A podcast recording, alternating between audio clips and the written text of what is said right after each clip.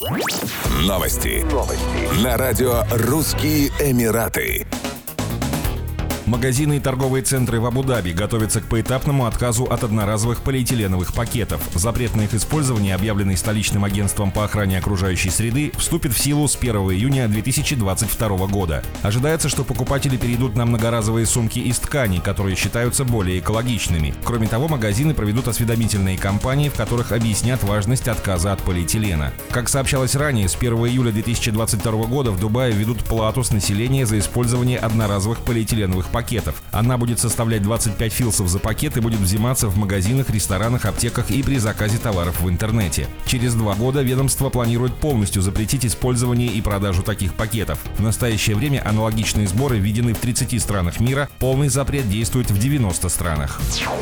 В Дубае горничную приговорили к одному месяцу тюремного заключения с последующей депортацией за использование черной магии с целью навредить работодателю. Как говорится в материалах дела, потерпевшая заметила странное поведение своей работницы. В частности, последняя запиралась в ванной и бормотала что-то на непонятном языке. В ходе проверки ее телефона были обнаружены фотографии, связанные с черной магией. Кроме того, горничная в переписке просила кого-то из знакомых на своей родине составить магическое заклинание и даже смастерить ритуальную куклу. Фотография куклы была также обнаружена в телефоне. Все это происходило на фоне ухудшения самочувствия хозяйки. Отмечается, что потерпевшая нашла в комнате горничной кусок ткани, испачканный кровью. Однако женщина отрицала обвинение в занятиях колдовством в разговоре со своей хозяйкой. Позднее на допросе в полиции она призналась в содеянном. В частности, она рассказала, что просила родственников разыскать магов, которые смогут составить заклинание, влияющие на отношение работодателя к своей работнице. За эту услугу она готова была заплатить 200 дирхамов. Окровавленная ткань, по ее словам, должна была помешать ее мужу жениться на другой женщине в ее отсутствие.